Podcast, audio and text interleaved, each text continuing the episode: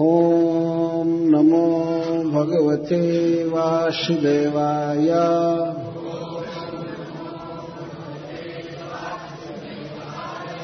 ॐ नमो भगवते वासुदेवाय।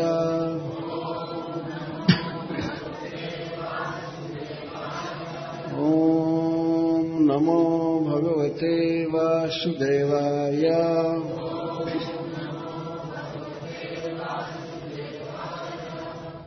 जथा हृषिकेश खलेन देवकी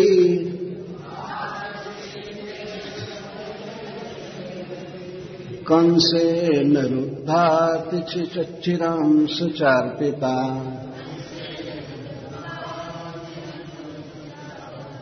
विमोचिताहं च सहात्मजा विभो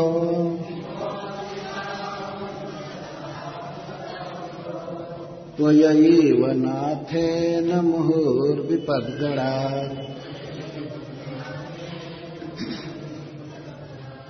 विशालमहात्म्ये पुरुषाददर्शनात् असत्सभाया वनवासकृच्छ्रतः। मृधे मृधेनेकमहारथाश्रतो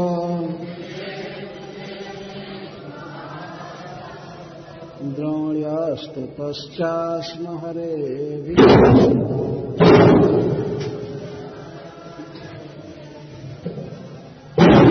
विपदः सन्तुता सस्वात्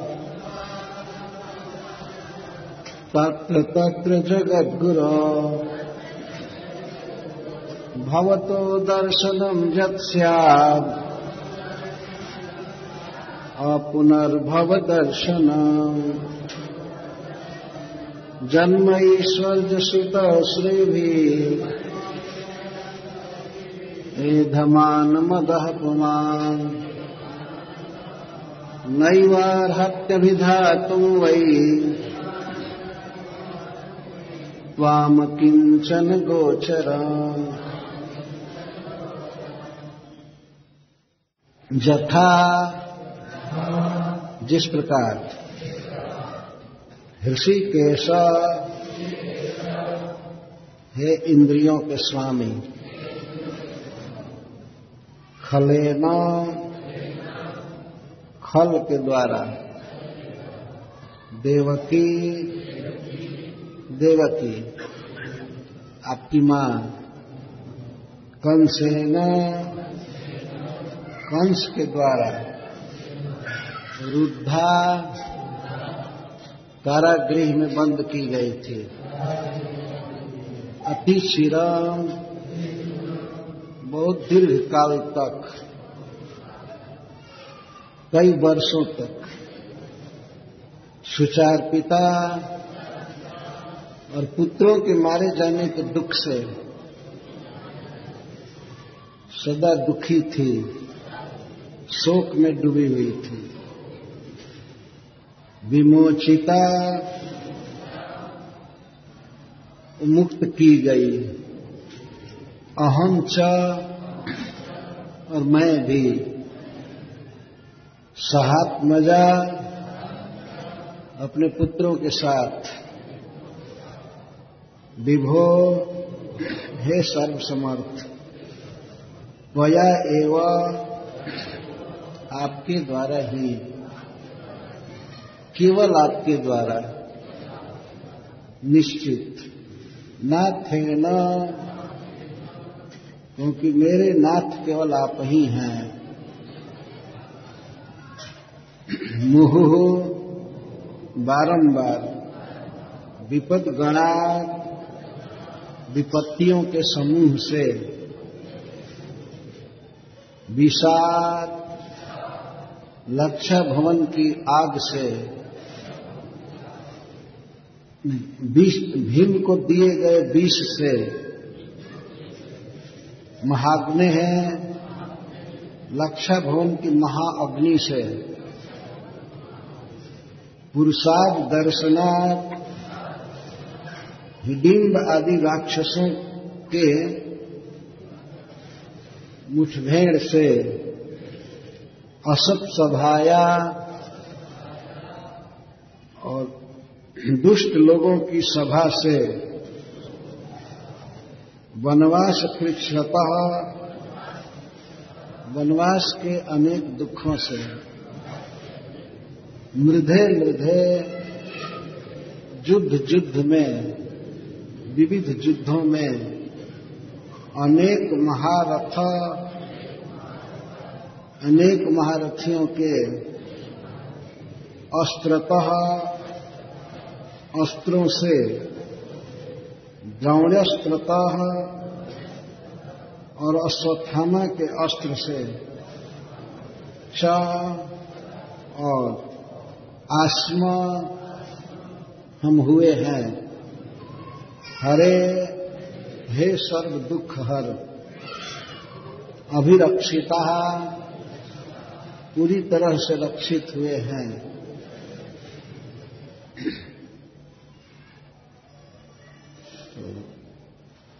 श्री कुंती महारानी भगवान श्री कृष्ण के परम सुखद और तापहारी स्वरूप और लीला का वर्णन की। अब श्री कृष्ण के द्वारा किए हुए उपकारों का स्मरण कर रहे हैं।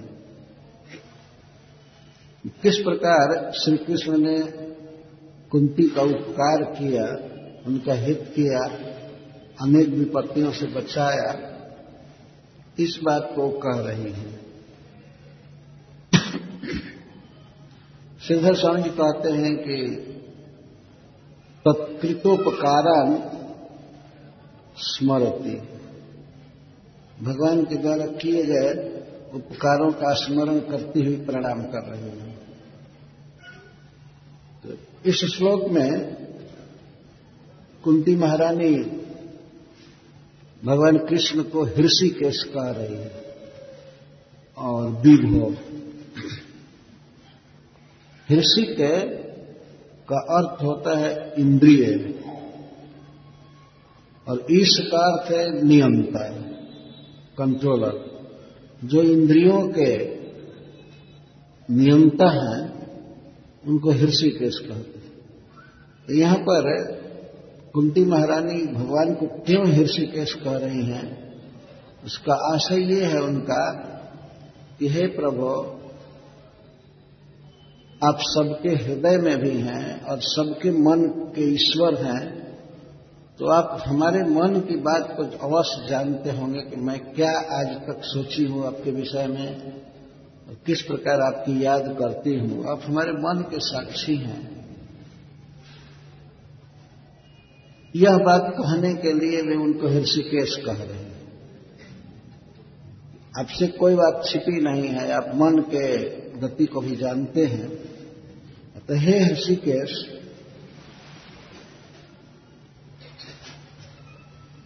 हमारे प्रति आपने ऐसा स्नेह किया, स्नेह प्रदर्शित किया है और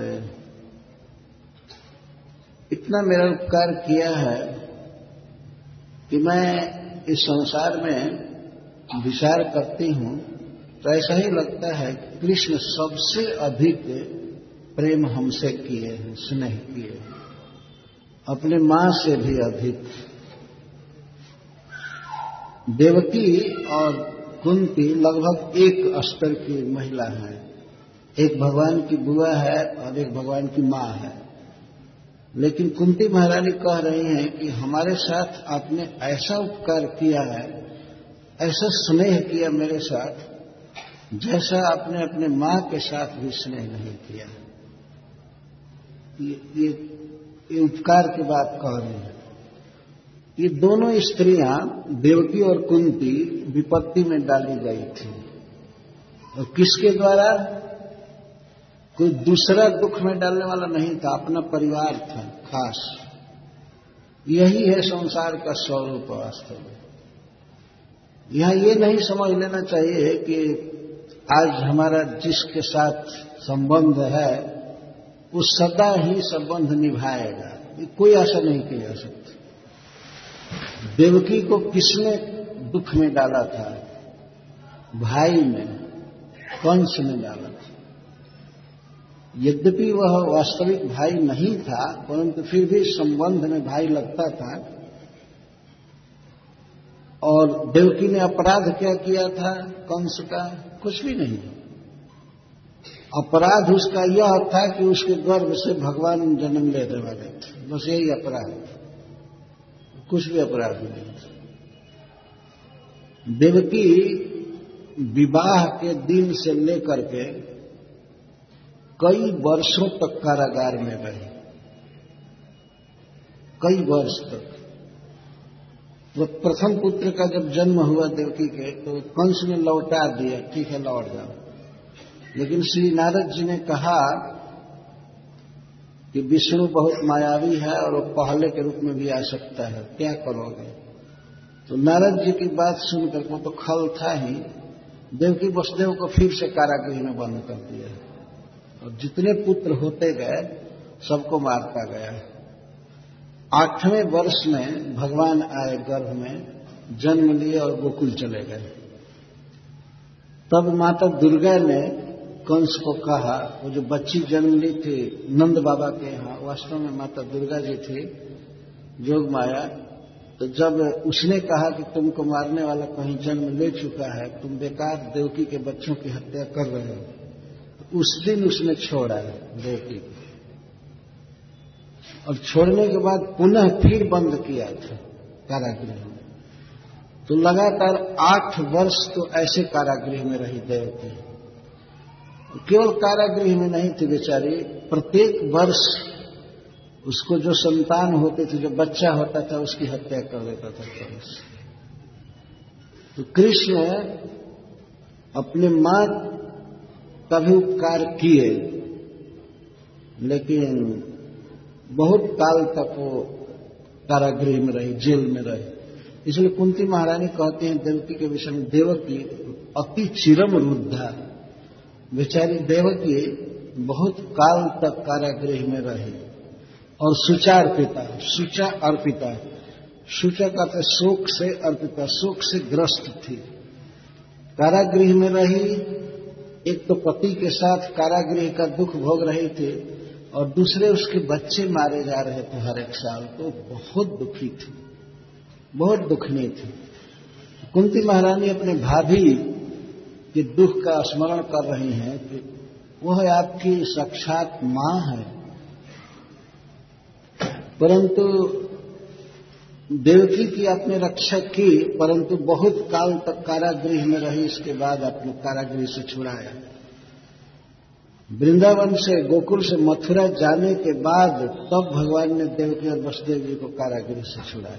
इतना लंबा समय कारागृह में बंद रहे, सुचार पिता बहुत दुख में रही। तो आपने जैसे अपने मां की रक्षा किया, उसी तरह से मेरी रक्षा किया क्या? ये प्रश्न छिपा हुआ है, काका ध्वनि है संस्कृत में। आपने अपने मां की जैसा रक्षा किया क्या मेरी भी वैसी ही रक्षा की? नहीं नहीं कृष्ण, मेरी रक्षा में कुछ वैशिष्ट है, कुछ विशेषता है। आपने शीघ्र ही मेरी रक्षा किया, और एक बार रक्षा नहीं, अनेक बार रक्षा किया और अनेक विपत्तियों से रक्षा किया। और देवकी के पुत्रों की आपने रक्षा नहीं किया, पर मेरे तो पुत्रों को भी ज्यों का त्यों आपने बचाया है, आज भी वे आपके सामने उपस्थित हैं, जीवित। तो हमारे पुत्र नहीं मारे, आपने मेरी रक्षा किया। सह आत्मजा, मेरे आत्मजों के साथ, मेरे पुत्रों के साथ ही आपने हमारी रक्षा किया, और वह भी मुहुः, बारंबार रक्षा किया, एक बार नहीं। देवकी की रक्षा आपने एक बार किया, और वो भी केवल उसकी रक्षा किया, उसके पुत्रों को नहीं बचाया। परंतु मेरी रक्षा आपने बारंबार किया, अनेक विपत्तियों से रक्षा किया, विपद गणात्, विपत्तियों के गण से, समूह से आपने हमारी रक्षा किया। त्वया एव नाथेन, केवल आपने मेरी रक्षा किया, और कोई नहीं, कोई नहीं था जो मेरी रक्षा करता है। त्वया एव पर एक टीकाकार श्रीपाद बल्लाचार्य लिखते हैं, कुंती महारानी ये कह रहे हैं कि बलराम ने भी रक्षा नहीं किया, वो तो कौरवों का पक्षपाती था। ये कह रहे हैं त्वया एव, केवल आपने रक्षा किया और कोई नहीं। श्री बलराम जी वास्तव में दुर्योधन के पक्षपाती थे। पक्षपाती तो ईश्वर हैं, भगवान उनको कैसे करना है, लेकिन वे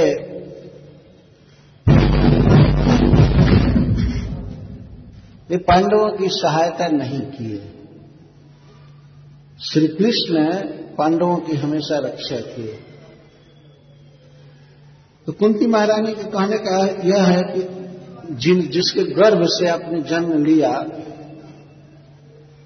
उस अपनी जननी से भी बढ़ करके आपने हमसे स्नेह किया, हम पर कृपा किया, हमारी रक्षा किया।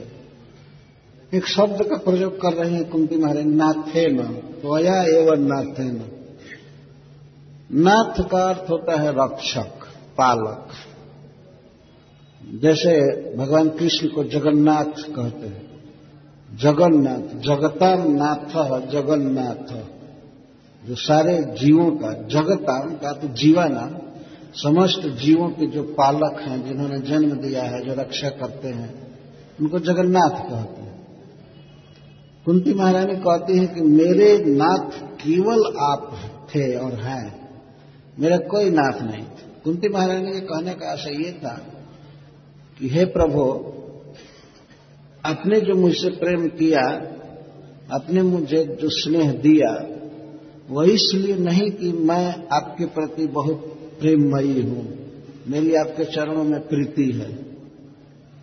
वास्तविक प्रेम तो देवकी का आपके प्रति है कि जिसके कोख में, जिसके पेट में आप आए, उसे अपनी मां स्वीकार किए।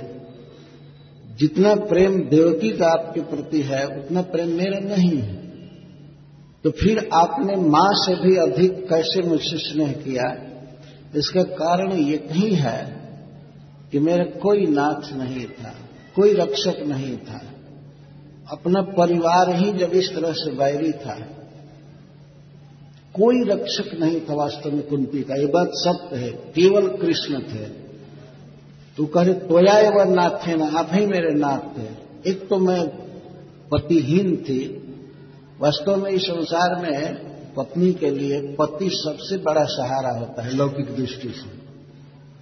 वो जितना अपनी पत्नी की रक्षा करता है, प्रेम करता है, उतना भाई, पिता, माता, ये सब मिलकर के नहीं कर सकते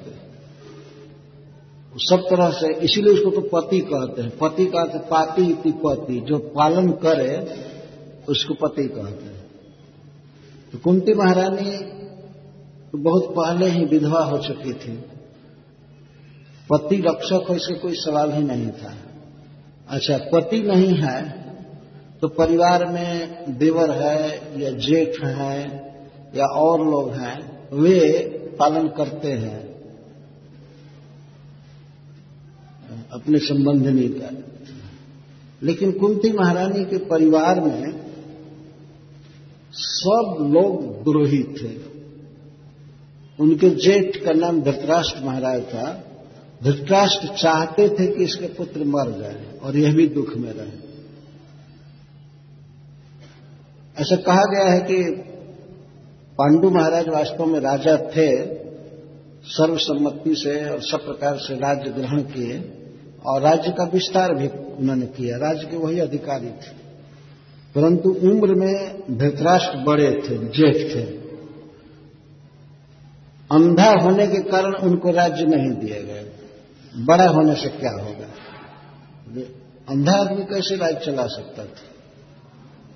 तो भगवान वेदव्यास देव आदि की मंत्रणा से सब सर्वसम्मति से पांडु को राजा बनाया गया।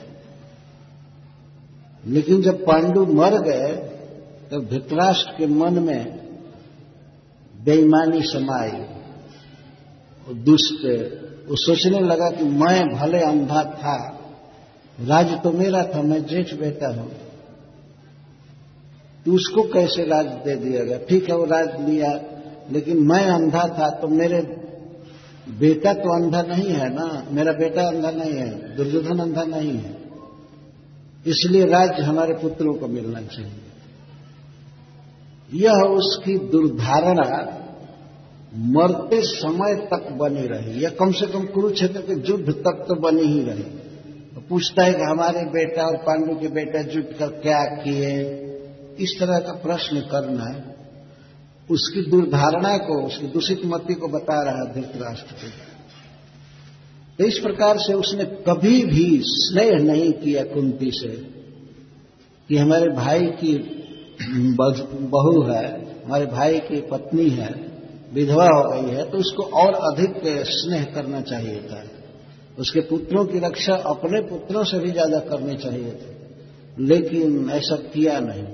और चूंकि वो सत्ता में था, पांडु महाराज के मरने के बाद सत्ता हथियार लिया था वास्तव में, तो उसी के अधीन अब जितने लोग थे सब जी हजूरी कर रहे थे। जितने लोग, आप जानते ही हैं, जो पार्टी जीतती है सरकार बनती है, तो उस सरकार कितनी जी हुजूरी करते हैं लोग, और जब वो बेचारा हार जाता है तब अखबार में नाम भी नहीं आता है उसका, है ना।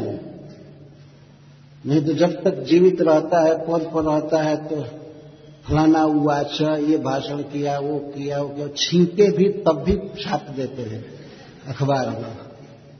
लेकिन जब पद छूट जाता है तो पता भी नहीं चलता है कि जी रहा है कि अभी मर चुका है, या दिल्ली में है कि कहीं चला गया, पता ही नहीं चलता है ना।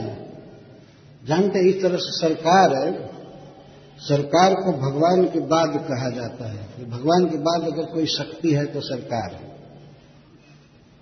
जो भी हो, उस समय सरकार थी दुर्योधन की, अतः उसी की चपलूसी में सब लोग बोलते थे।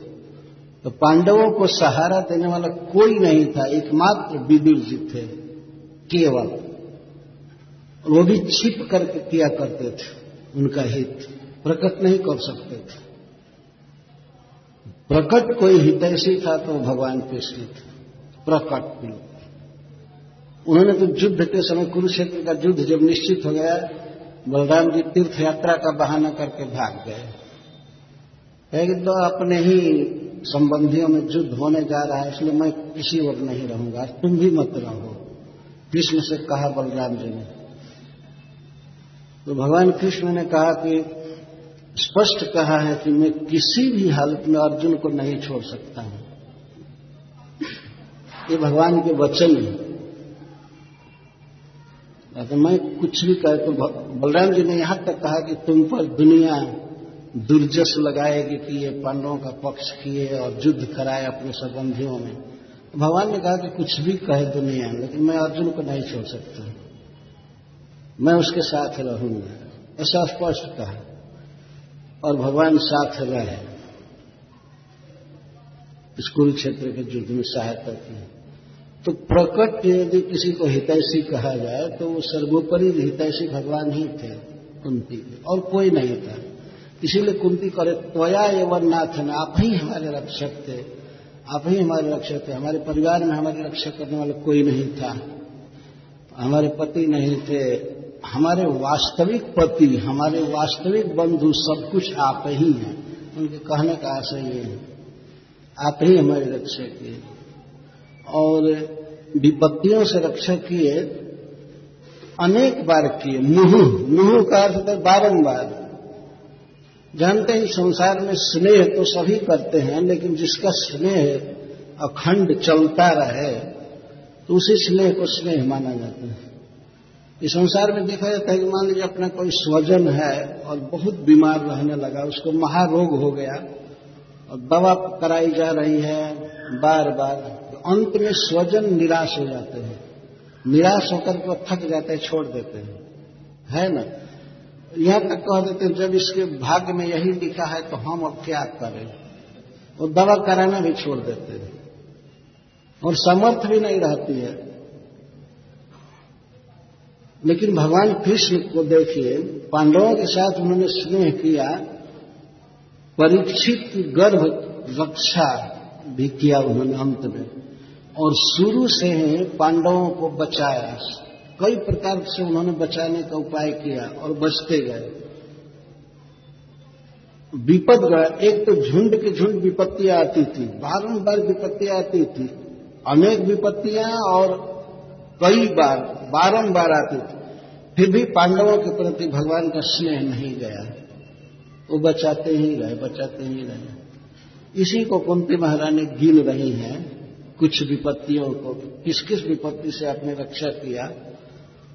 तो कहते विषाद, पंचमी विभक्ति में है, विषाद महाग्न है, पुरुषाद दर्शन, असत सभाया, वनवास कृक्षत, मृधे मृधे में महारथास्त्रत, द्रोण्यस्त्र तस्चास, इस तरह से गिना रही। आपने 20 से रक्षा किया। एक बार दुर्योधन आदि 100 भाई और 5 भाई पांडव गंगा जी में स्नान करने गए, और स्नान का वो दिन था दीपावली, दीपावली के दिन स्नान। ये हम हिंदुओं में यह वर्ष का प्रारंभ माना जाता है, दीपावली। तो उस दिन पिकनिक किया था सब भाइयों ने मिलकर के, सब एक में रहते थे, बड़े बाहर से बहुत प्रेम करते थे। तो 5 भाई ये और 100 भाई वे थे, सब पिकनिक किए थे, और भी संबंधी थे। धृतराष्ट्र के अनुमति से दुर्योधन ने महाभयानक विष मिलाया एक मिठाई में। श्रील प्रभुपाद जी केक लिखे हैं। तो वो बातें थी कि प्रभुपाद जी प्रवचन कर रहे थे या लिख रहे थे विदेश में, तो उन्होंने प्रवचन में कहा कि मिठाई, तो मिठाई लोग समझते नहीं थे, व्हाट इज मिठाई। तो प्रभुपाद ने कहा केक, तो हाँ समझ गए, ठीक है, केक केक बनाया गया था जिसमें हलाहल जहर डाला गया था कि एक कवर चखते ही आदमी मर जाएगा।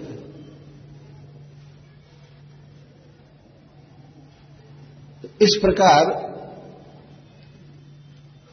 श्री भीमसेन खाने में बहुत शौकीन व्यक्ति थे, खूब खाते थे। तो ब्रिकोदर कहा जाता है, पेट बहुत बड़ा था और खूब खाते थे, 5 गुना खाते थे और 5 गुना काम भी करते थे, ये भी शास्त्र कहता है। खाए खूब, मीठा था, खूब आनंद भर करके खाए, जैसे ही समय लोग 1 जनवरी को खाते हैं, उसी को वर्ष का पहला दिन मानते हैं, पिकनिक करते हैं। भीमसेन को खूब खिलाया गया, तो खाए, और खाने के बाद बिल्कुल बेहोश हो गए, बेहोश हो गए। तो उनको मृतक समझ कर, मरे नहीं थे भगवान की कृपा से, बेहोश हो गए, मृतक समझ करके कौरव उनको फेंक दिए गंगा जी में, दह में। तो वे डूब गए पानी में, और डूब करके भगवान की कृपा से वे पाताल लोक पहुंच गए, चले गए पाताल लोक। तो वहां पर पाताल में सर्पों का निवास है, वासुकी नाग वहां के प्रधान सर्प हैं, और उनके अधीन अनेक नाग रहते हैं। तो ये सब सर्प एक मनुष्य को देख करके भागने लगे, कुछ सर्प कुछ डसने के लिए आया।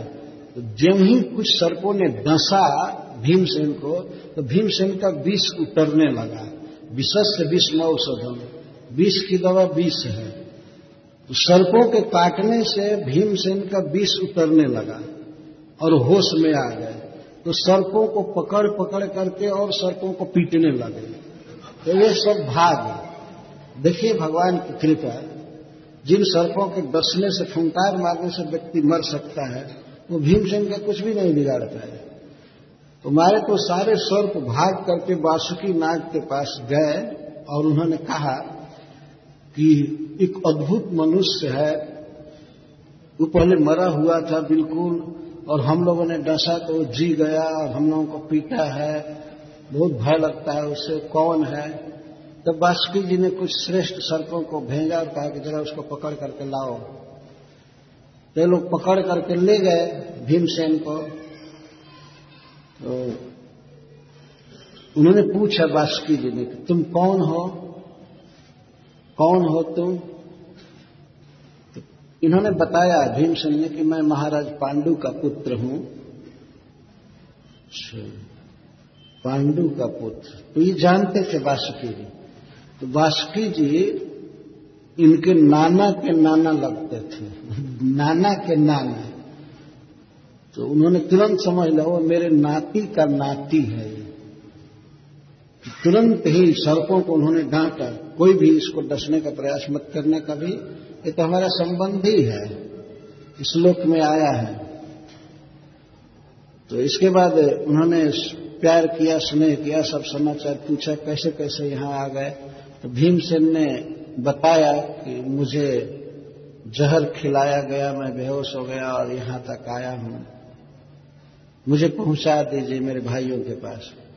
तब उन्होंने कहा वासुकी जी ने कि इस लोक का जो अमृत है, जिसको पीने के बाद 10,000 हाथी का बल बढ़ता है, वो इसको पिलाओ। एक हाथी का बल नहीं, 10,000 हाथी का पावर बढ़ता था। हम लोगों के भारतीय मापदंड में हाथी ही प्रमाण रहा है, अंग्रेजों के यहां हॉर्स प्रमाण रहता है। कोई मशीन बनाते हैं तो हॉर्स पावर में उसको माप करते हैं, इतने हॉर्स पावर का है, इतने हॉर्स पावर का। लेकिन हम लोगों का जो गणित है वो गज पावर चलता है हाथी के पावर से। तो एक सिद्ध रस अमृत पिलाया गया भीमसेन को स्वागत में कि हमारे नाती का नाती है, आया आ गया है, तो इसका स्वागत करना चाहिए। वासुकी जी ने पिलाया और उसके बाद सोना की तरह प्रदीप्त हो उठा उनका शरीर और 10,000 हाथियों का बल बढ़ गया भीमसेन। ये 20 पिलाने के कारण हुआ अगर 20 उनको नहीं पिलाया गया होता तो भीमसेन एक साधारण व्यक्ति रहते। ये भगवान की कृपा देखिए। उसी की याद कर रही है महारानी कुंती कि हमको विष दिया गया, हमको उन्हें हमारे पुत्र के उपचार से अपना बोल रहे हैं, विष दिया गया, ये विष से आपने रक्षा किया, महाअग्नि से। एक बार बहुत भयावह अग्नि लगाई जाने वाली थी, उससे रक्षा किया भगवान ने। तो 100 भाई और 5 भाई 105 के साथ में रहते थे। तो एक दिन इनको सभा में बुलाया धृतराष्ट्र ने और उनको कहा कि बेटा तुम लोग भी राजा के लड़के हो, अरे लुभी राजा के लड़के, इतना कंजस्टेड जीवन बिताना ठीक नहीं है। हमने एक बहुत बड़ा राजभवन बनवाया है, सब प्रकार की फैसिलिटी से युक्त है, इंद्रप्रस्थ में, हस्तिनापुर से दूर। वर्तमान जो दिल्ली है वही इंद्रप्रस्थ था। बाद में महाराज युधिष्ठिर ने वहीं पर अपनी राजधानी बनाया था। पर कौरवों की राजधानी कुरुवंश की ये हस्तिनापुर थी। तो ऐसी बात कहा धृतराष्ट्र ने कि महाराज युधिष्ठिर पर असर हो गया। ये सभा लगी हुई थी, सभा के बीच में धृतराष्ट्र ने प्रस्ताव दिया कि बेटा हम लोग राजा हैं, तुम लोग राजपुत्र हो, तो इतना संकीर्ण जीवन क्यों बिताओगे? तुम्हारे लिए बहुत सुंदर भवन बना दिया गया है, वहां 5 भाई आराम से रहो, अपने मां के साथ भी रह सकते हो। अभी विवाह नहीं हुआ था पांडवों का, द्रौपदी से विवाह नहीं हुआ, तो अपने मां के साथ वहीं अपनी फैसिलिटी से पूरा आराम से रहो।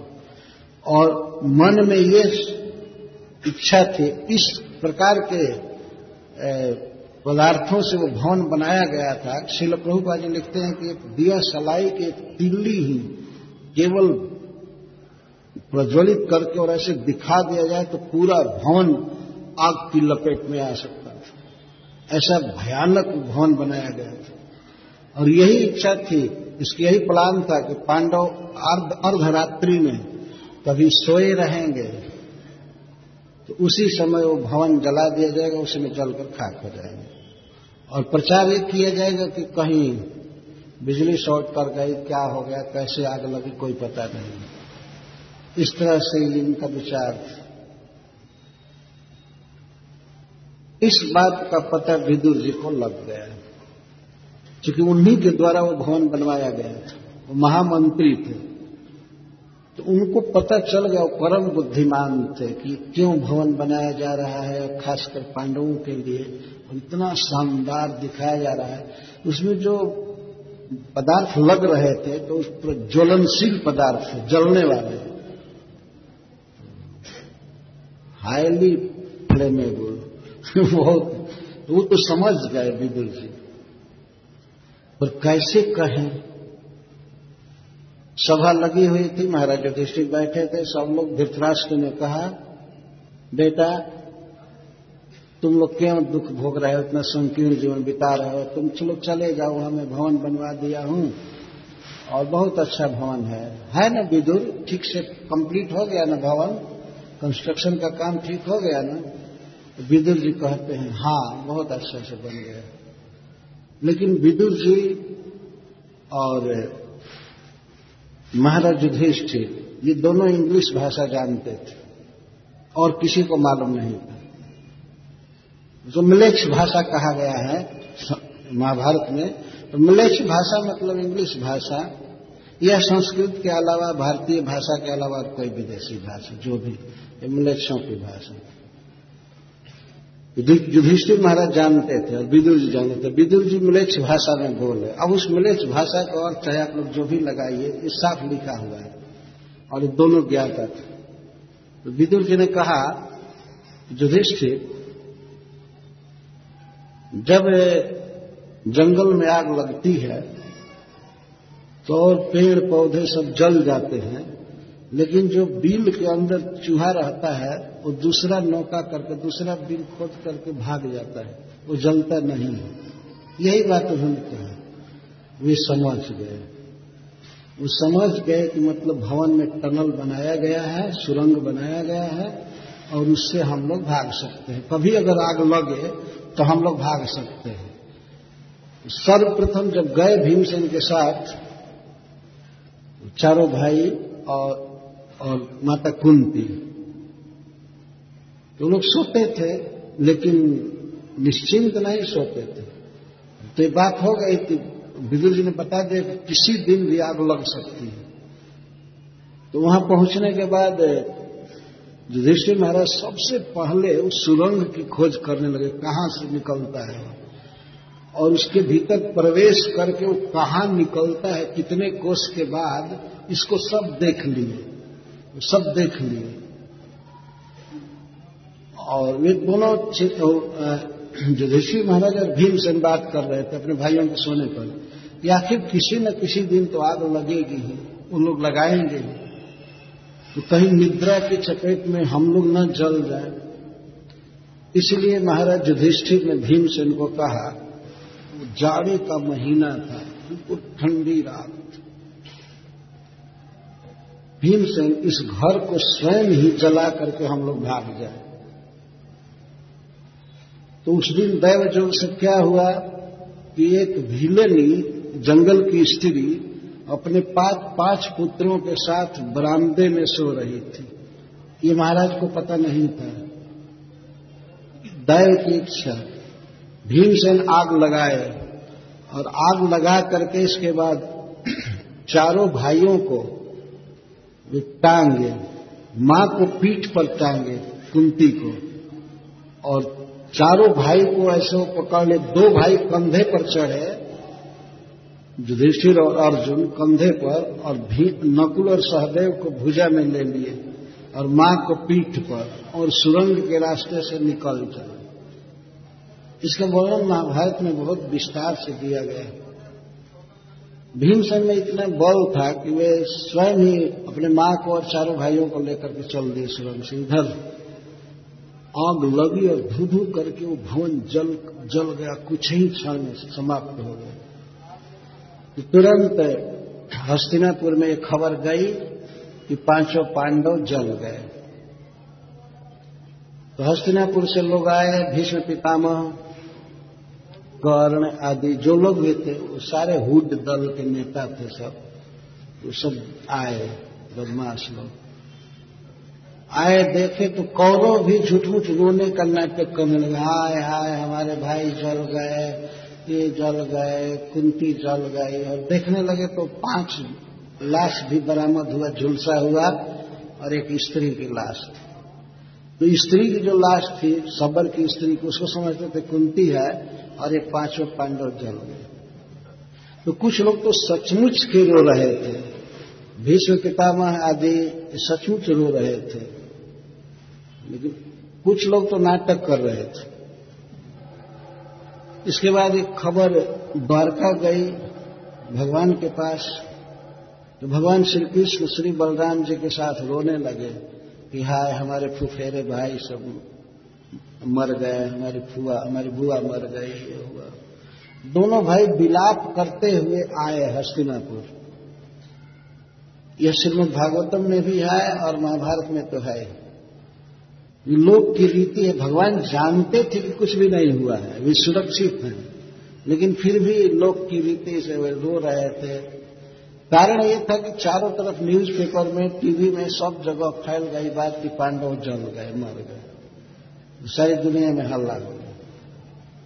और पांडव उस सुरंग के रास्ते से निकलकर जंगल में चले गए और सभी ब्राह्मण के रूप में हो गए, क्षत्रिय के रूप में नहीं, कि कहीं कोई पहचान न ले कि ये जीवित हैं। देखिए भगवान की कृपा, भगवान ने विदुर जी के द्वारा इनको बचा लिया। जंगल में रहते थे, सब लोग यही जानते थे कि ये ब्राह्मण है, ये ब्राह्मणी है। बेचारे किस दुख से जिंदगी गुजार रहे थे, वो अद्भुत बात। जब भोजन बनता था तो भोजन, क्योंकि भीमसेन को बहुत भूख लगती थी, अधिक खाते भी थे, तो महाभारत में वर्णन है कि भोजन को आधा किया जाता था, तो आधा में 5 आदमी खाते थे और आधा भीमसेन को दिया जाता था। इसका मतलब यह था कि भर पेट भोजन पांडवों को नहीं मिलता था। ये ऐसी दशा थी। तो एक दिन की बात, ये लोग एक ब्राह्मण के यहां रुके हुए थे और कुछ काम करके जैसे तैसे कुछ मिल जाता था तो ये भोजन करते थे। वो ब्राह्मण बेचारा नहीं जानता था कि ये पांडव हैं, ये क्षत्रिय हैं। तो उस इलाके में एक राक्षस रहता था, बहुत भयावह। तो जहां तहां जिस किसी के घर से किसी मनुष्य को पकड़कर खा जाता था, निर्भक्षी राक्षस था, सीधा खा जाना। तो गांव के लोगों ने, 10-20 गांव के लोगों ने मीटिंग किया कि भाई यह जब न तब आक्रमण करके खा जाता है, तो इससे अच्छा है कि प्रत्येक घर से आदमी बांध दिया जाए कि इतने दिन के बाद इस वृक्ष के नीचे इसको भेजा जाएगा, इसको खा लेगा, तो कम से कम अन्य लोग तो बचे रहेंगे भाई। अच्छा, जब मरना होगा तब मरेंगे, तो कोई ठिकाना नहीं रहता है कब मारेगा। तो उसको बुलाया गया, नहीं उसके पास गए गांव के कई लोग, कई गांव, और कहे कि हम लोग ऐसी व्यवस्था किए हैं कि आपको खाने के लिए हम लोग बैलगाड़ी पर सामान भेजेंगे, और बैलगाड़ी का सामान और उस आदमी दोनों को आप खा जाइए। वो तो खाता ही इसी तरह। अकस्मात पांडव जिस घर में रह रहे थे उस घर की बारी आ गई और उस घर से एक व्यक्ति को भेजना था, घर के किसी लड़के को या सयाने किसी को भेजना था सामान के साथ, और जाने के बाद वो आदमी को भी खा जाता। उसका नाम था हिडिन या ब्रिक। तो उस घर के लोग रो रहे थे, बहुत बिलख रहे थे, खास करके माता जी जो जिसका बेटा जाने वाला था वो बहुत रो रहे थे। उस घर में पांडव रह रहे थे, तो उन्होंने पूछा युधिष्ठिर महाराज ने, घर में क्या दिक्कत है, क्या विपत्ति है, लोग क्यों रो रहे हैं। तब उन लोगों ने बताया कि ऐसी ऐसी बात है, वो राक्षस कई लोगों को खा गया और आज हमारे घर का यह आदमी जाने वाला है, सामान भी भेजना पड़ेगा और उसको भी खा जाएगा। रो रहे थे। तो महाराज युधिष्ठिर ने कहा नहीं, कुंती महारानी ने पहले सुना तो कुंती ने युधिष्ठिर से कहा कि युधिष्ठिर तुम लोग कुछ उपाय करो, हम लोग इस घर में रह रहे हैं और इस घर में विपत्ति है तो इसकी रक्षा होनी चाहिए। तब युधिष्ठिर ने भीमसेन को बुलाया और कहा कि ठीक है, सांत्वना दिया घर के लोगों को और कहा कि आप लोग मत जाइए, ये हमारा भाई है, यही जाएगा, ये जाएगा सामान लेकर के वहां उसके पास। भीमसेन तैयार हो गए तो वो लोग मना करने लगे, नहीं नहीं नहीं नहीं नहीं, आप ब्राह्मण हैं, अतिथि हैं हमारे घर में, हम आपको नहीं भेजेंगे, भले हमारा लड़का मर जाए ठीक है, लेकिन हम आपको नहीं भेजेंगे, नहीं भेजेंगे। लेकिन भीमसेन ने बाद में कहा कि माता जी, मुझ पर देवता का आशीर्वाद है, मैं किसी को भी मार सकता हूं, आप मुझे जाने दीजिए। तो इस प्रकार से विश्वस्त कर दिए। तब उन लोगों ने भेजा, भीमसेन चले, गाड़ी पर जो भी पुआ पकवान जो कुछ था सब खाते जा रहे थे। उस समय तो डलडा फलडा चलता नहीं था, शुद्ध घी का ही सब बना हुआ था, क्योंकि वो राक्षस को भोग लगाने के लिए जा रहा था, लेकिन भीमसेन खाते जा रहे थे। जब उसने देखा भीमसेन को खाते हुए, हमारा सामान भी खा रहा है, इतना निर्भय, दूर से ही गाली देना चालू किया, अच्छा मैं तुमको बता रहा हूं। तो आने के बाद वो बताता क्या, भीमसेन ने उसी को मारकर खत्म कर दिया, निर्भय कर दिया उस क्षेत्र को, उस घर को, सबको। तो ये भगवान की कृपा है। उसी की याद कर रहे कुंती महारानी, पुरुषाद दर्शनाद, पुरुष औद का अर्थ है भोजन, पुरुष को जो खाए, जो नर का आहार करे उसको पुरुषाद कहते हैं। उसके दर्शन से, उसके भेंट से, भिड़ंत से भगवान ने रक्षा किया। जो सबको मारने वाला था उसको भीमसेन ने स्वयं ही मार दिया। अच्छा, इसके बाद इन पांचों भाइयों का विवाह हुआ। विवाह भी किस तरह से हुआ, अद्भुत बात है। महाराज द्रुपद अपनी राजधानी में, पंजाब में, उसको पंचाल कहते थे, पंचाल वहां की थी इसलिए उसको पंचाली कहते हैं। लेकिन आजकल जो पंच नद जो कहते हैं, वास्तव में वो बात नहीं, पंचाल शब्द ही है, उसी को पंजाब कहते हैं।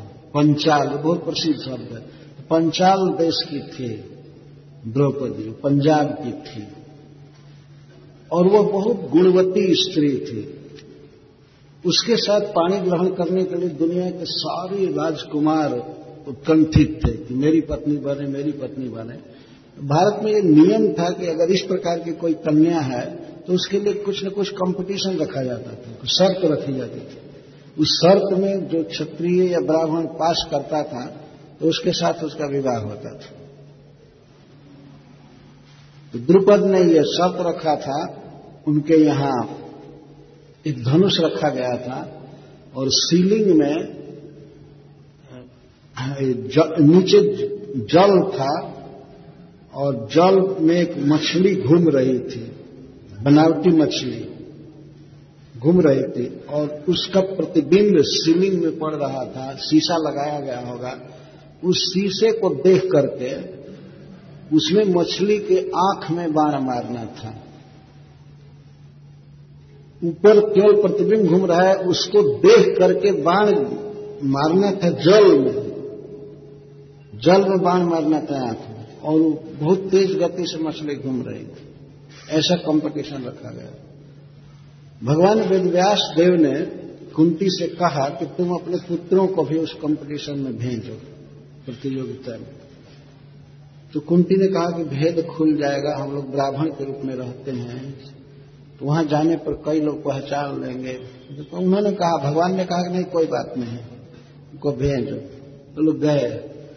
उस प्रतियोगिता में भाग लेने के लिए भगवान कृष्ण भी आए थे, श्री बलराम जी आए थे, भारत के लगभग सभी राजाओं के लड़के आए थे वहां पर। उसमें कुछ लोग देखने के लिए, कुछ लोग भाग लेने के लिए।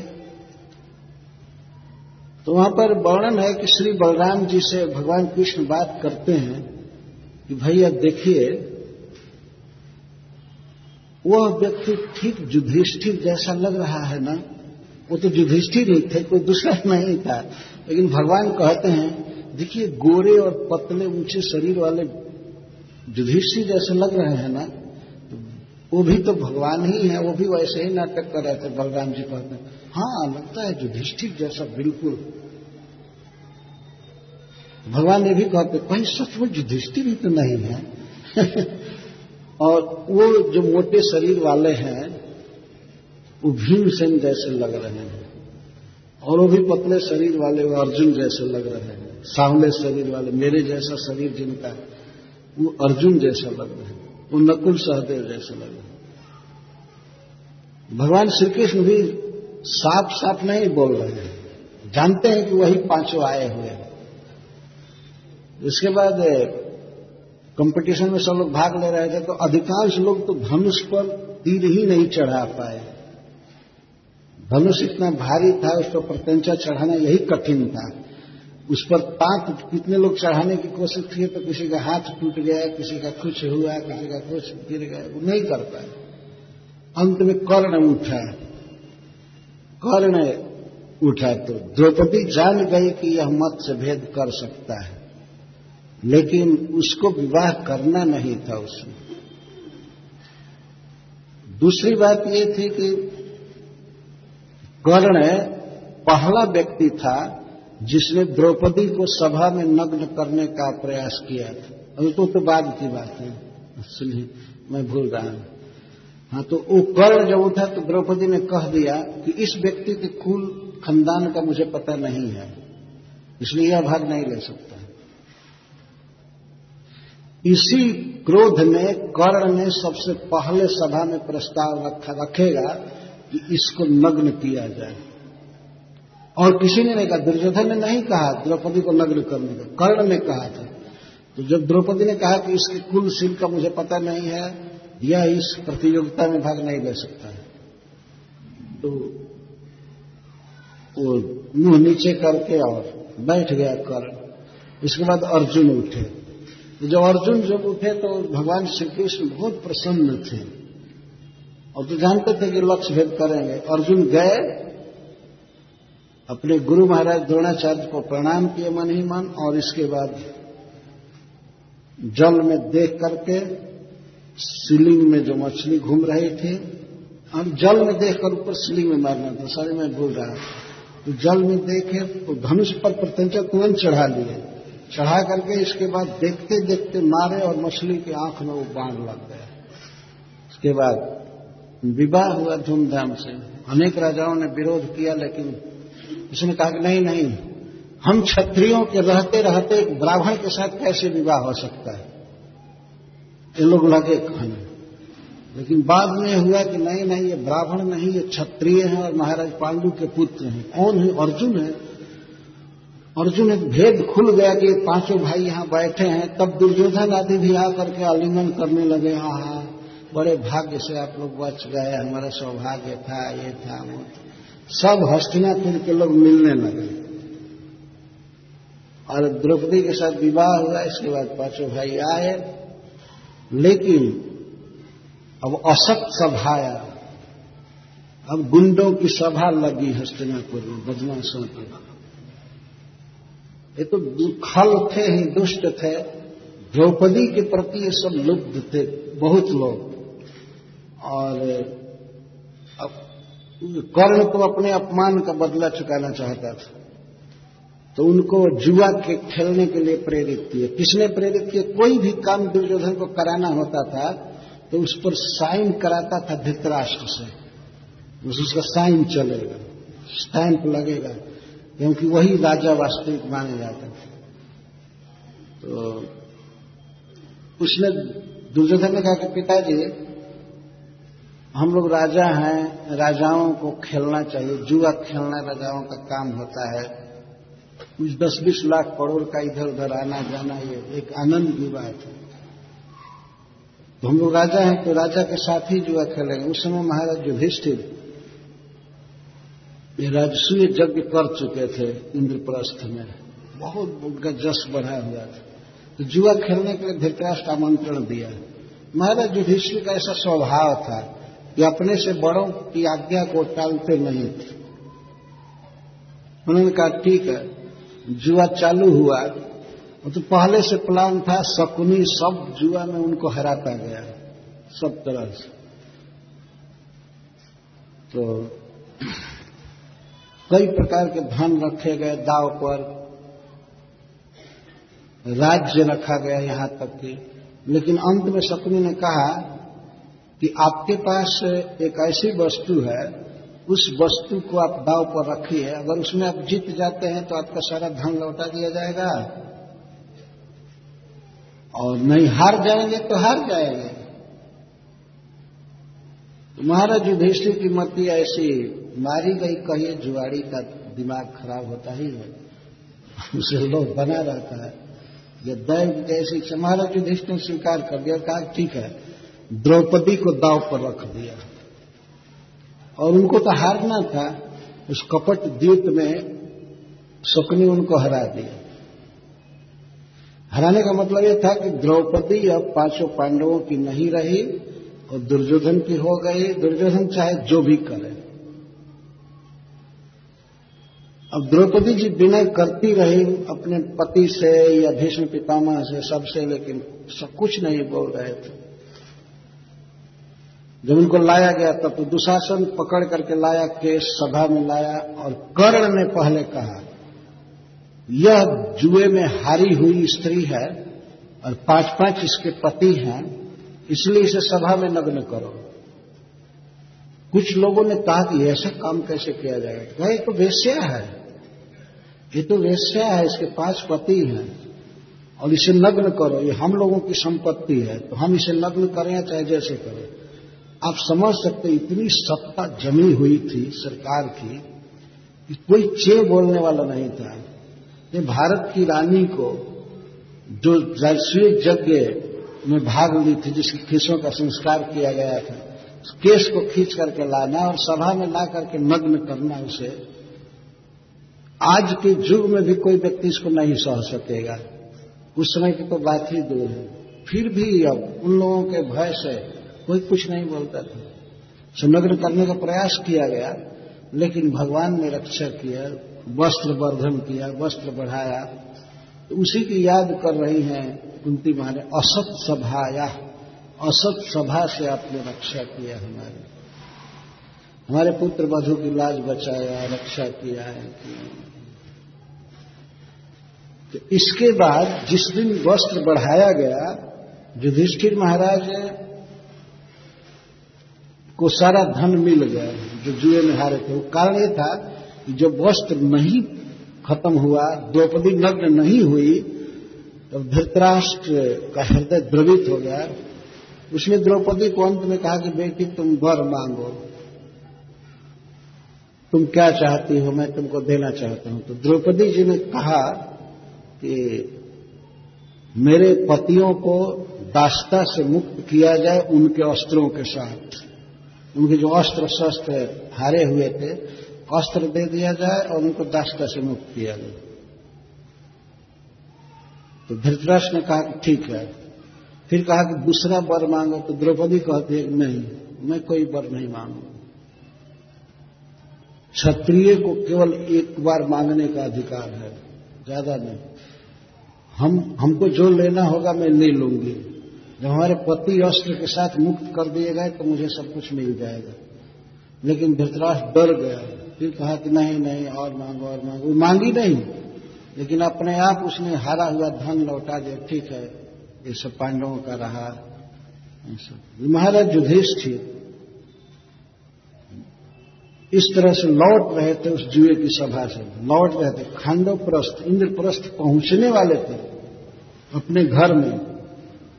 तब तक इधर से खबर गया धृतराष्ट्र का, उसी दिन शाम को पहुंचने वाले थे। उधर क्या हुआ कि जब धृतराष्ट्र ने मुक्त कर दिया द्रौपदी को, तो दुर्योधन आकर के रोने लगा, कहने लगा आप कमाए हुए धन पर पानी फेर दिए, आप क्यों लौट आए। जानते हैं धन कमाने में कितना मेहनत पड़ता है, हम धन कमाए थे ना, चाहे जुआ से कमाए चाहे जैसे कमाए, जानते हैं यदि रोज रोज धन का आगम न हो, वो कहता है रोज धन न आवे तो हिमालय जैसी राशि भी खर्च होने में देर नहीं लगती है। कितना उपाय करके हम धन कमा रहे हैं और आप बस लौटा लिए, ठीक है मान लो दे दिए, ये ठीक नहीं किए। इतना बाध्य किया धृतराष्ट्र को कि धृतराष्ट्र फिर बाध्य हो गया युधिष्ठिर को बुलाने पर। नहीं, ये जुआ खेलना कोई खराब काम नहीं है, लेकिन आपने जो लौटा दिया धान ये बहुत गलत किया है। आप उनको बुलाइए जुआ खेलने के लिए, आप बुलाइए। इतना बाध्य किया कि और पुत्र के स्नेह में धृतराष्ट्र तुरंत ही एक दूत को भेजा कि जाके युधिष्ठिर को कह दो वे आ रहे जुआ खेलने के लिए। अभी वो घर पर पहुंचे थे, पानी भी नहीं पिए थे, वस्त्र भी नहीं उतारे थे, मतलब फ्रेश नहीं हुए थे, उल्टे पांव युधिष्ठिर फिर लौट करके आए द्रौपदी के साथ और अपने भाइयों के साथ। और धृतराष्ट्र कहता है बेटा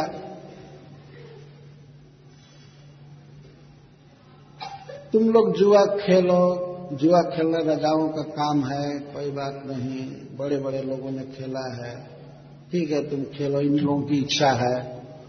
युधिष्ठिर महाराज फिर जुआ खेले और इस बार जुए में ये शर्त रखी गई कि जो दल हारेगा 12 वर्ष वन में रहेगा और 13वें वर्ष में उसे अज्ञात रहना पड़ेगा।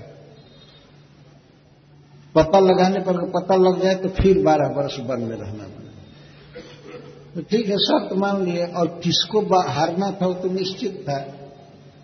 शकुनी साहब जिस पक्ष में थे वो तो विजयी होने वाला था ही, तो कपटी तो उसने पासा इस तरह से पलटा, युधिष्ठिर फिर हार गए। हार गए तो फिर अब वो इंद्रप्रस्थ का मुख नहीं देखे, अपने राजधानी का। वहीं पर अपना राजकीय वेश उतार करके वनवासी का वेश धारण करके 5 भाई वन में चले और द्रौपदी भी साथ में गई। कुंती महारानी विदुर जी के घर रहने लगे, ऐसा वर्णन मिलता है।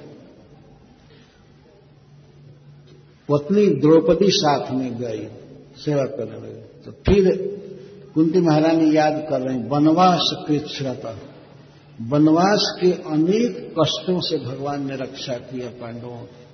कई कई घटनाएं वन में द्रौपदी का हरण हो गया था, जयद्रथ ने किया था, और कई कई राक्षसों से भेंट हुई। भीमसेन को नहुस ने पकड़ लिया, सर्प ने, अजगर ने, और फिर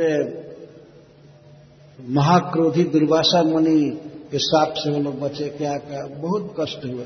इसे वनवास कृष्ण पर वनवास के कष्टों से और मृधे मृधे अनेक महारथास्त्र तो, और मृध का तो जीव युद्ध युद्ध युद्ध में अनेक युद्धों में और विशेष करके कुरुक्षेत्र के युद्ध में अनेक महारथियों के महान अस्त्रों से आपने रक्षा की। और अभी अभी है प्रभु द्रोणास्त्र तह, द्रोणी के अस्त्र से, द्रोणी मतलब द्रोण पुत्र अश्वत्थामा के अस्त्र से अभी अभी आपने रक्षा की हमारी। आपने रक्षा की त्वयैव नाथ नमोहर विपद्गणा पहले कह चुकी हैं। हरे भी रक्षिता, आप सर्व दुखहारी हैं, भक्तों का दुख हरते हैं। आपने हमारा दुख हर लिया और विपत्ति आते ही तुरंत रक्षा करते थे। देवकी की रक्षा किए बहुत लंबे समय के बाद और एक बार रक्षा की, पुत्रों की रक्षा नहीं की। और देवकी पर विपत्तियों के समूह नहीं आए, एक ही विपत्ति आई। एक विपत्ति से आपने बहुत देर के बाद बचाया उसको और उसके पुत्रों को भी नहीं बचा पाए। पर आप तो मेरे पुत्रों को भी बचाए, हमें बचाए, अनेक बार बचाए, बारंबार बचाए और अनेक विपत्तियों से बचाए। इसमें कारण क्या था?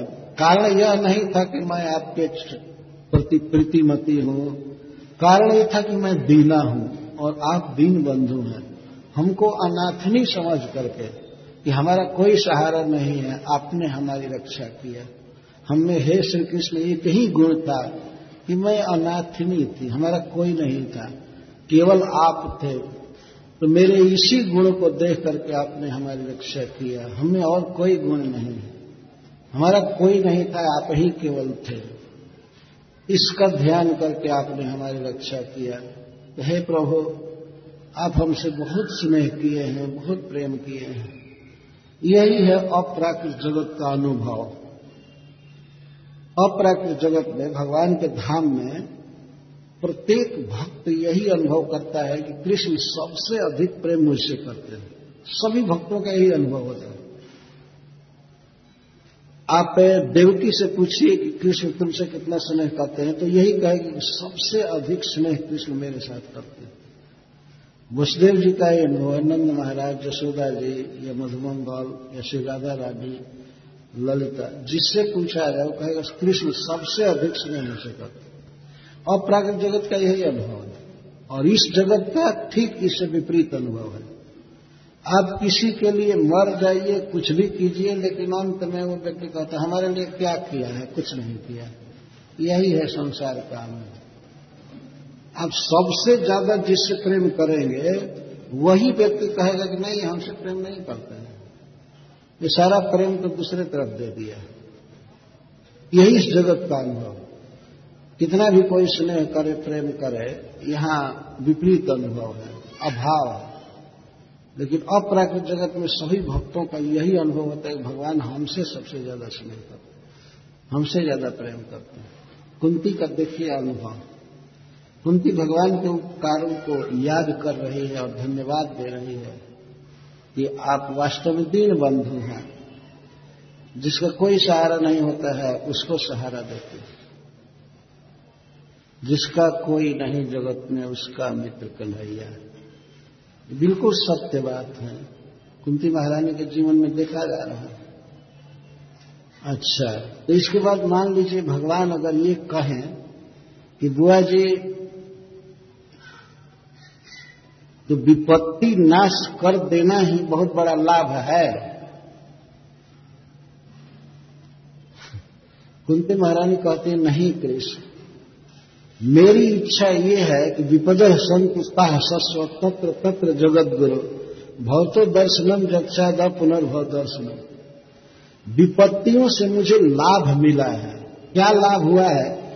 जब जब विपत्ति पड़ी है तब तब आप दौड़ करके हमारे पास आए हैं और आपका दर्शन मिला है। तो आपका दर्शन होना, आपसे भेंट होना, यही सबसे बड़ा लाभ है। हम मैं तो चाहती हूं कि वे सारी विपत्तियां, ताह विपद, ये सारी विपत्तियां बारंबार हम पर आ रहे। नह भी पाठ है और ताह पाठ भेद है।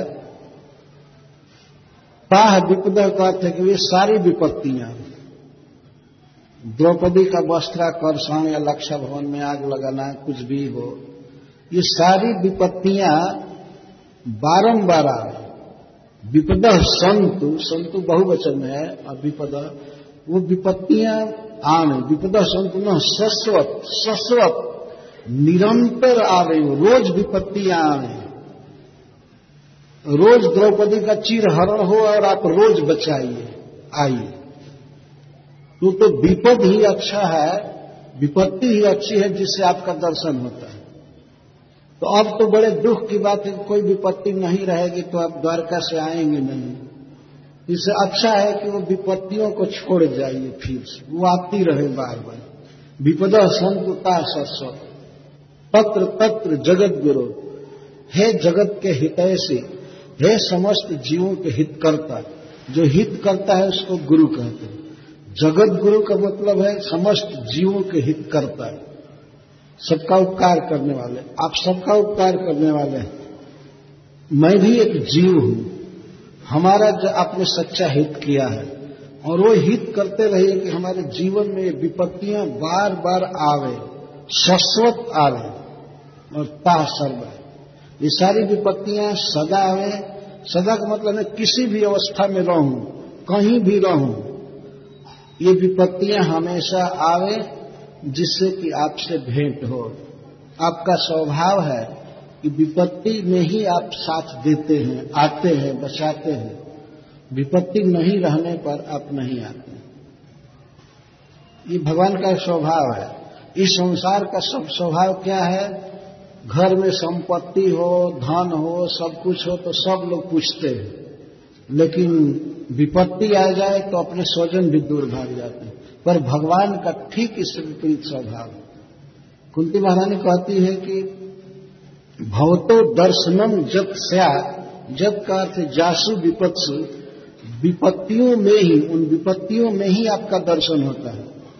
और आपका दर्शन क्या करता है? अपुनर्भव दर्शनम। जब आप दर्शन देते हैं, आप जब स्मृति में आते हैं तो व्यक्ति को फिर भाव दर्शन नहीं करना पड़ता, फिर जन्म मरण के चक्कर में उसे नहीं जाना पड़ता है। भाव शब्द का अर्थ होता है होना। भू धातु से भाव शब्द बना है। भाव का अर्थ है बारंबार जन्म लेना, मरना, फिर जन्म लेना, फिर मरना, इसको भाव कहते हैं। यह समुद्र की तरह दुस्तर है, ये एक महान जंगल की तरह है, भवा कवि, यह भवसागर। तो श्री कृष्ण का कोई स्मरण करता है, उनका नाम उच्चारण करता है या उनका दर्शन करता है तो उसको जन्म मृत्यु में नहीं रहना पड़ता है, तो मुक्त हो जाता है। ये कृष्ण के दर्शन का प्रभाव है। तो कुंती महारानी कृष्ण दर्शन की लालसा से भगवान से विनय कर रही हैं, उन सारी विपत्तियों को पुनः पुनः आने दीजिए। आप सर्वसमर्थ हैं, आप भगवान हैं, आप हमको विपत्ति दीजिए, दुख दीजिए, जिससे कि आपका स्मरण हमेशा हो। और आपका स्मरण अगर होगा तो फिर संसार के दुख का स्मरण नहीं रहेगा।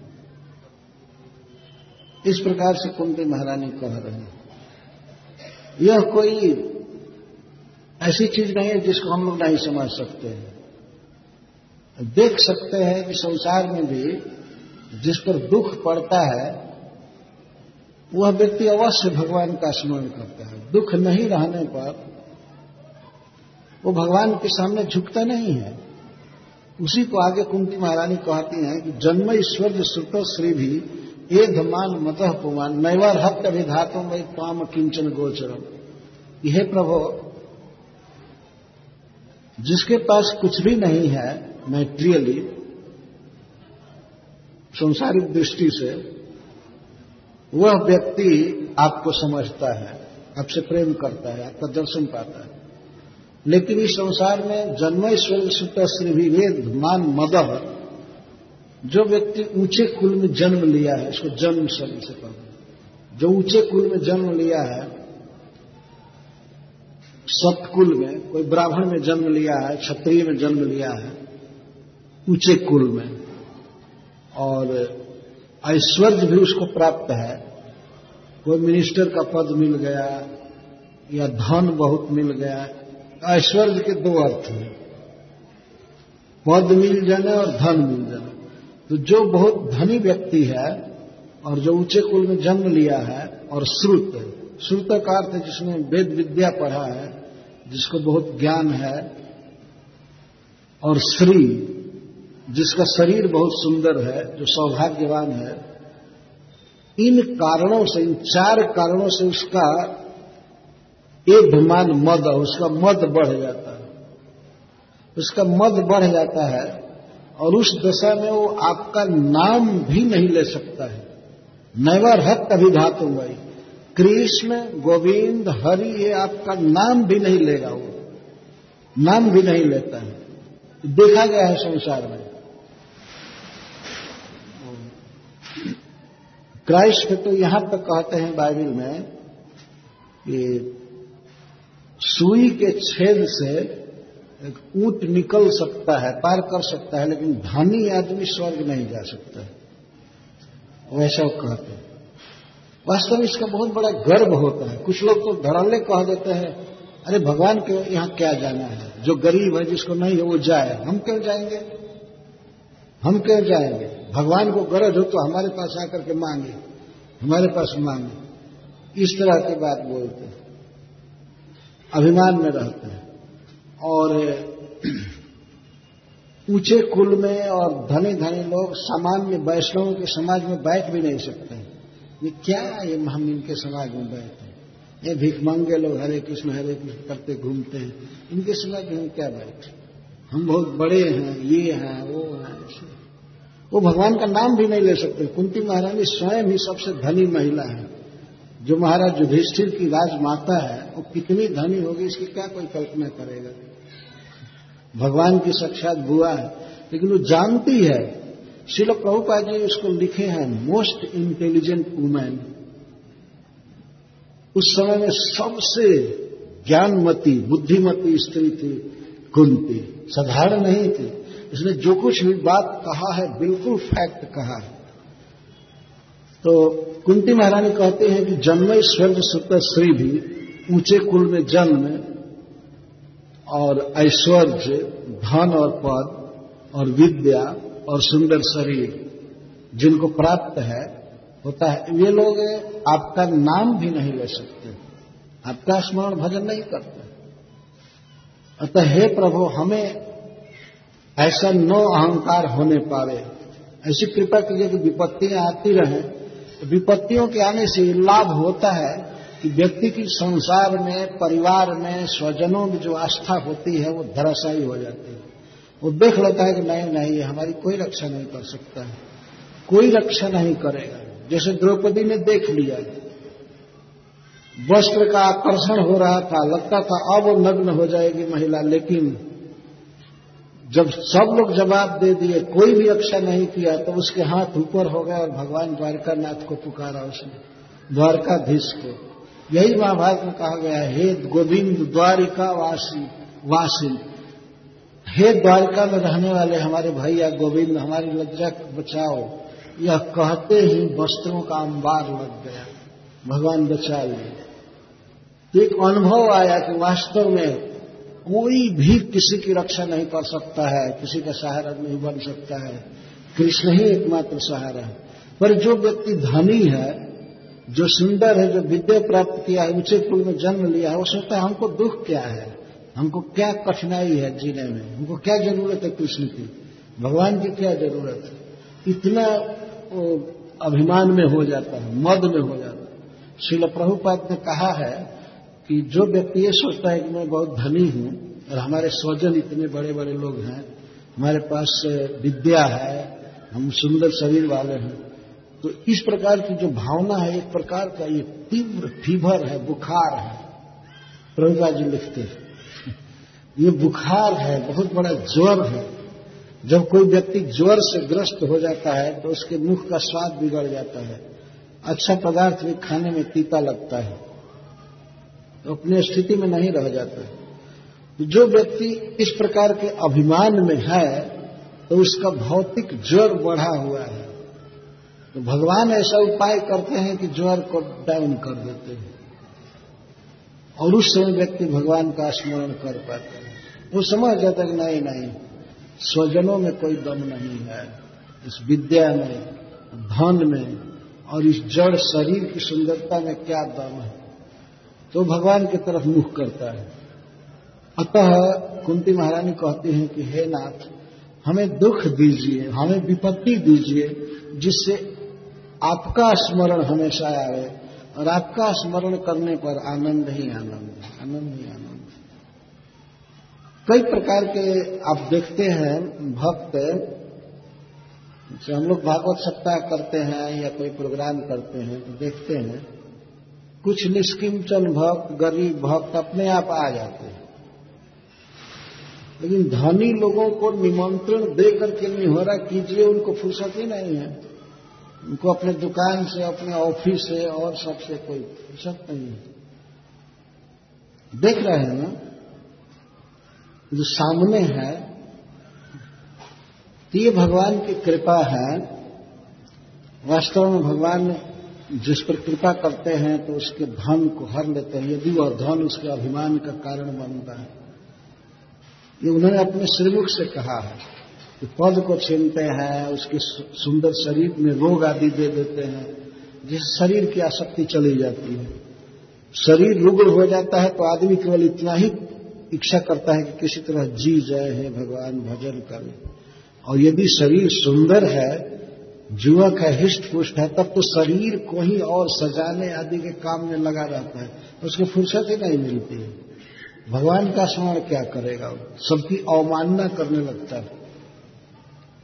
अपना फोटो खिंचाओ और कहाँ कहाँ टांगो, इधर उधर स्टूडियो में, क्या व्यक्ति भजन करेगा, है ना। अब जहां देखिए दुनिया में इस तरह, और धन के अभिमान में व्यक्ति सामान्य लोगों के बीच बैठेगा ही नहीं। कहीं जाना होगा, अगर उसको एसी का टिकट नहीं मिला तो नहीं, हम कहीं कैसे जा सकते हैं, मरेंगे गाड़ी में। और लोग मर रहे हैं क्या, जो जनरल क्लास में जाते हैं वो लोग आदमी नहीं है क्या। लेकिन जिसके पास धन है वो तो कभी सोचता ही नहीं इस बात को। इसीलिए कुंती महारानी कहते हैं कि हम पर विपत्ति दीजिए, हमको संकट दीजिए, जिससे मैं केवल आपका स्मरण करूं, आपके अलावा मुझे मेरे स्मरण के विषय कोई न हो। वो विपत्ति इसलिए चाहती है। कृष्ण स्मरण में साधक है, कृष्ण स्मृति को बढ़ाने वाला है, विपत्ति इसलिए वो विपत्ति चाहती है। और वैसे तो सब पर विपत्ति है ही, लेकिन लोग भजन नहीं करते हैं। कोई भक्त पर विपत्ति आवे तो उसका ज्यादा महत्व होता है, वो भगवान को पकड़ता है।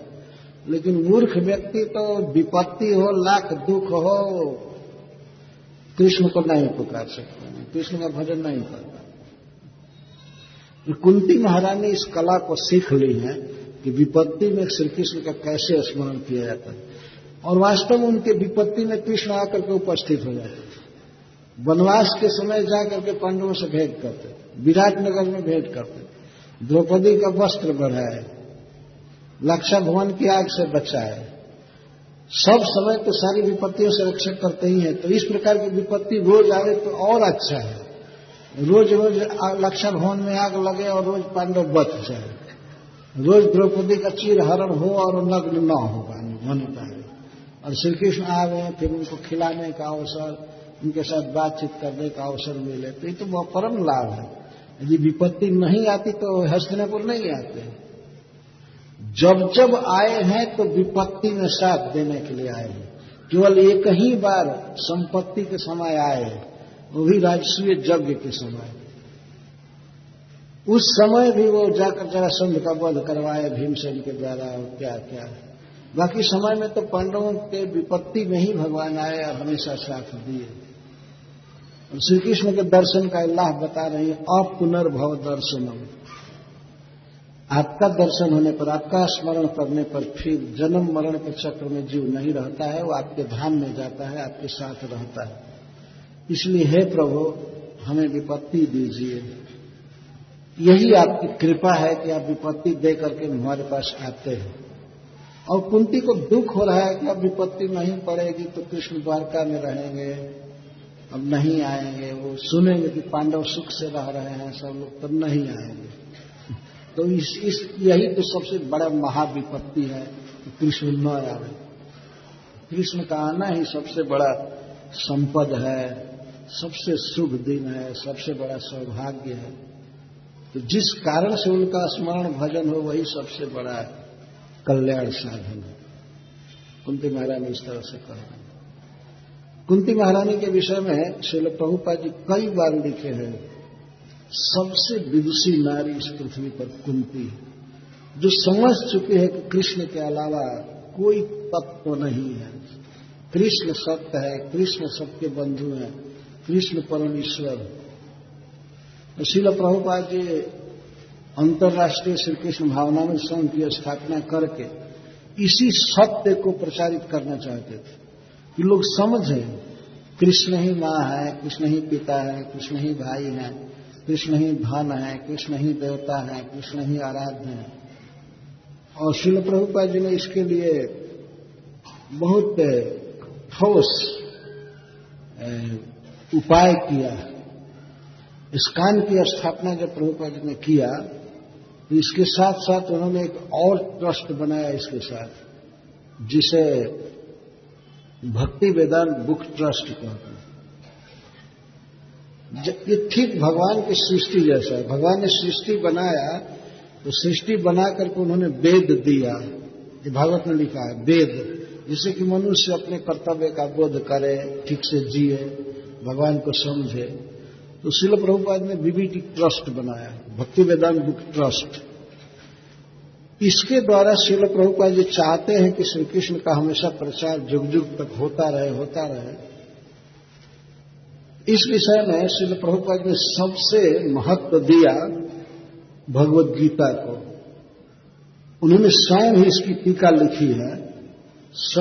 लिखी है, समस्त आचार्यों की टीकाओं को पढ़ करके अपने अनुभव से, और इसका नाम दिया श्रील प्रभुपाद जी ने Srimad Bhagavad Gita as it is, ये नाम दिया। हमने जब सबसे शुरू में बनारस में प्रभुपाद जी के इस गीता को देखा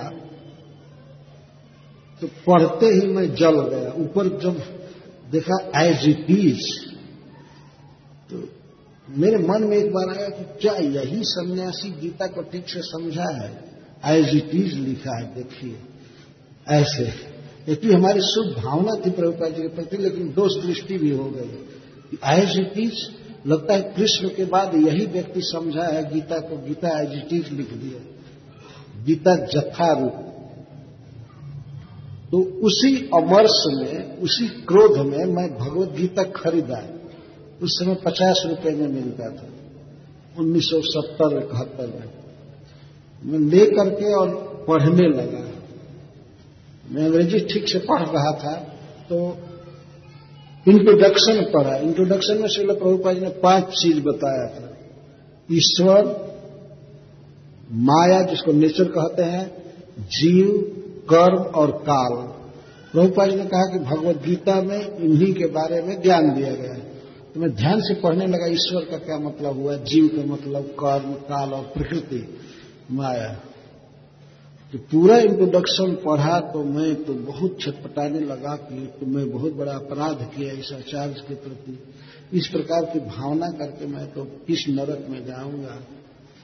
मैं मन ही मन पछताने लगा, क्यों मेरे मन में दुर्भावना आई। वास्तव में गीता का सही अर्थ किसी ने समझा है तो वो ऐसी भक्ति वेदांत स्वामी प्रभुपाद ने समझा है। वास्तव निश्चित किसी व्यक्ति को यदि संदेह हो तो वो पढ़ करके तो देखे, कि वास्तव में भगवद गीता का यथारूप अर्थ इसी व्यक्ति ने किया है। और आचार्यों ने किया है, जिन्होंने संस्कृत में किया है, बड़े बड़े आचार्य जैसे विश्वनाथ चक्रवर्ती ठाकुर, बलदेव विद्याभूषण और सब, श्रीपाद शंकराचार्य जी, जो भी किए। लेकिन वास्तव में इस लोक भाषा में, अंग्रेजी में जो प्रभुपाद ने क्लियर अर्थ किया है, ऐसा कहीं नहीं है। और गीता जो भी है भ्रमावा है। अब कुछ ही पढ़े, जैसे लोकमान्य तिलक की गीता है, कुछ भी समझ में नहीं आता है। मैंने पढ़ा है उसको। और अरविंद की गीता है, वो तो महान जंगल है, उसमें कुछ भी नहीं समझ में आता है कि क्या कहना चाहते हैं, श्लोक का कोई अर्थ नहीं खुला है। राधा कृष्णन की गीता में पढ़ा हूं, महात्मा गांधी का ही लेख गीता पर पढ़ा हूं, विनोबा जी का पढ़ा हूं। लेकिन सबके पढ़ने के बाद जब मैंने प्रभुपाद जी का पढ़ा तो पूरा सेटिस्फाइड हो गया कि वास्तव में यह गीता का सही अर्थ है। और उसी गीता को पढ़ करके संसार में लाखों लाख लोग भगवान कृष्ण को समर्पण किए हैं, उनके भक्त बने हैं, जिनमें से कुछ लोगों को आपने देखा भी है रथ यात्रा में, कभी कभी आते हैं। अब वृंदावन में जाने पर आपने देखा होगा। हम लोग तो सारी दुनिया में घूम करके देखते हैं।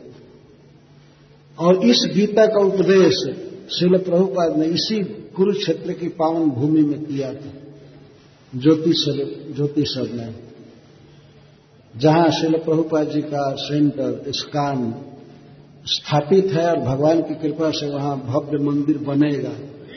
यह भूमि, यह कुरुक्षेत्र की धरती, उसको बना करके ही रहेगी, क्योंकि इस भूमि का गुण है, धर्म की विजय देता है।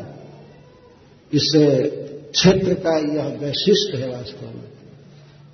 जैसे धृतराष्ट्र महाराज कह रहे हैं कि निश्चित यहां धर्म की विजय होगी, क्योंकि ये युद्ध धर्म क्षेत्र में हो रहा है। इसीलिए उनके मुख से निकला धर्म क्षेत्र, कुरुक्षेत्र। अरे कहीं इधर उधर मिलेश देश में युद्ध होता तो हो सकता था पापी लोग जीत जाए, ये तो धर्म क्षेत्र में युद्ध होने जा रहा है, बहुत खतरनाक बात है। हमारे पुत्र निश्चित इस युद्ध में हारेंगे, उनके प्रश्न का यही आशय था। श्रील प्रभुपाद जी ने लिखा है, प्रभुपाद जी तो यहां तक लिखे हैं गीतार गान में कि धृतराष्ट्र धक धक हृदय से पूछ रहे हैं। प्रभुपाद ने धक धक शब्द लिखा है, उनको धकधकी है कि उनके बेटे इस युद्ध को खोएंगे, हारेंगे, मरेंगे और युधिष्ठिर विजयी होंगे। तो धृतराष्ट्र महाराज के मन में जो सबसे खेद ये हो रहा है कि इस भूमि में क्यों युद्ध हुआ, ये तो धर्म की ओर खींचेगा, ये तो धर्म को विजयी बनाएगा और हमारे पुत्र अधार्मिक हैं, ये हारेंगे। इस दृष्टि से और श्रील प्रभुपाद जी के शुभ संकल्प और उनके भक्तों के संकल्प से मैं इस बात को कह रहा हूं कि भगवान की कृपा से अंतर्राष्ट्रीय श्री कृष्ण भावनामृत संघ का महान मंदिर यहां बनेगा ही ज्योतिष पर। थोड़े काल के लिए अवरुद्ध है, बस इतना ही है, वो तो काम होगा ही। और भक्त लोग लगे हुए हैं इस कुरुक्षेत्र मंदिर के अध्यक्ष श्री साक्षी गोपाल प्रभु जी, इनका परिश्रम जो हरियाणा में हुआ है और पंजाब में सब जगह, भगवान इनके परिश्रम को सफल करेंगे। भगवान सबके हृदय में ही है, सब देखते हैं। तो इसके लिए मैं एक विशेष बात कहना चाहता था जो बिल्कुल अवसर के अनुकूल है और श्रील प्रभुपाद जी की अभिलाषा और तत्वतः भगवान कृष्ण की अभिलाषा। कृष्ण चाहते हैं कि इस गीता का प्रचार होना चाहिए। आप उपदेश के बाद के श्लोकों को पढ़िए तो साफ भगवान का हृदय प्रकट होता है। वो चाहते हैं कि इसका प्रचार होना चाहिए, प्रचार होना चाहिए, प्रचार होना चाहिए। जो कुरुक्षेत्र की भूमि में भगवान ने उपदेश दिया है समग्र मानव जाति के लिए, उस ज्ञान को बांटा जाए। तो श्रील प्रभुपाद जी ने नियम बनाया है इस दिसंबर महीने को एक मैराथन शब्द दिया है। वास्तव ये मैराथन शब्द प्रभुपाद जी ने विदेश से लिया है। मैराथन का अर्थ होता है कोई काम संकल्प पूर्वक चलाना दृढ़ता से। तो हम लोगों के इस काम में मैराथन शब्द चलता है और इसमें मुख्य काम है भक्तों का भगवत गीता पढ़ना और उसको वितरित करना, जनता में फैलाना। तो मैं यही कहना चाहता था कि हमारा एक पुनीत धर्म है, कर्तव्य है गीता जयंती के इस अवसर पर इस गीता को फैलाना, तो स्वयं पढ़ना और दूसरों को पढ़ाना, सुविधा देना। तो भक्तों को चाहिए कि वे अपने लिए गीता अवश्य लें और दूसरे को अपने संबंधियों के लिए, अपने गांव के लिए, अपने दल के लिए, अपने स्वजनों के लिए वो गीता जरूर खरीदें और खरीद करके वे बांटें। चाहे दाम से बांटे या उनको फ्री दे, लेकिन वे खरीदे, ये भक्तों का कर्तव्य है। और विशेष करके उन लोगों से आग्रह है जो श्रील प्रभुपाद जी के उपकार से अनुभव करते हैं अपने को ऋणी। उन्होंने कृपा किया, उन्होंने एक ग्रंथ दिया, उन्होंने संघ स्थापित किया, तो उनकी कृपा से हम लोग कृष्ण को समझ रहे हैं, जान रहे हैं। तो प्रभुपाद जी की इच्छा पूरी करने के लिए और भगवान कृष्ण की इच्छा को सबको चाहिए, कोई 2, कोई 10, कोई 100, कोई 5, जिसकी जैसे सामर्थ्य हो वो गीता ले लेकर के और उसे बांटे, स्पॉन्सर करें। ये करना चाहिए, पवित्र काम है। वैसे कुछ लोग कहते हैं कि पहले ही हम ले चुके हैं, ये किया है, लेकिन इससे क्या, अपार जनसंख्या है, सबके यहाँ गीता होनी ही चाहिए, फैलनी ही चाहिए गीता। इस गीता जयंती के अवसर पर हम भक्तों का, खास करके इस काम से संबंधित भक्तों का एक पवित्र कर्तव्य है कि हम लोग इसको फैलाएं। मैं इस अवसर पर ये कहना चाहता था और मंदिर के अध्यक्ष, कुरुक्षेत्र के अध्यक्ष साक्षी गोपाल प्रभु जी को मैं धन्यवाद देता हूं कि इन्होंने इतना परिश्रम किया है। और आज मैं गया था ब्रह्म सरोवर पर, तो वहां पर भी बुक स्टॉल लगा है, लेकिन अभी इधर उधर फंसे थे, दूर थे, तो उचित जगह पर बुक स्टॉल नहीं मिल पाया, वो स्थान नहीं मिल पाया, दूर पड़ गया था। लेकिन जो कुछ भी हो हम भक्तों को इस पर ध्यान देना चाहिए कि हम लोगों को स्वयं ही 10-20 गीता ले लेकर के और देना चाहिए।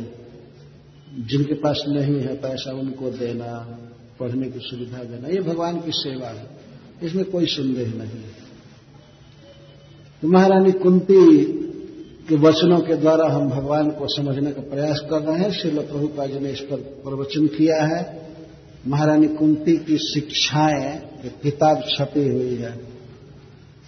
तो मुझे सौभाग्य मिला था बंबई में, मैं इस पुस्तक का अनुवाद किया था, हिंदी अनुवाद किया था।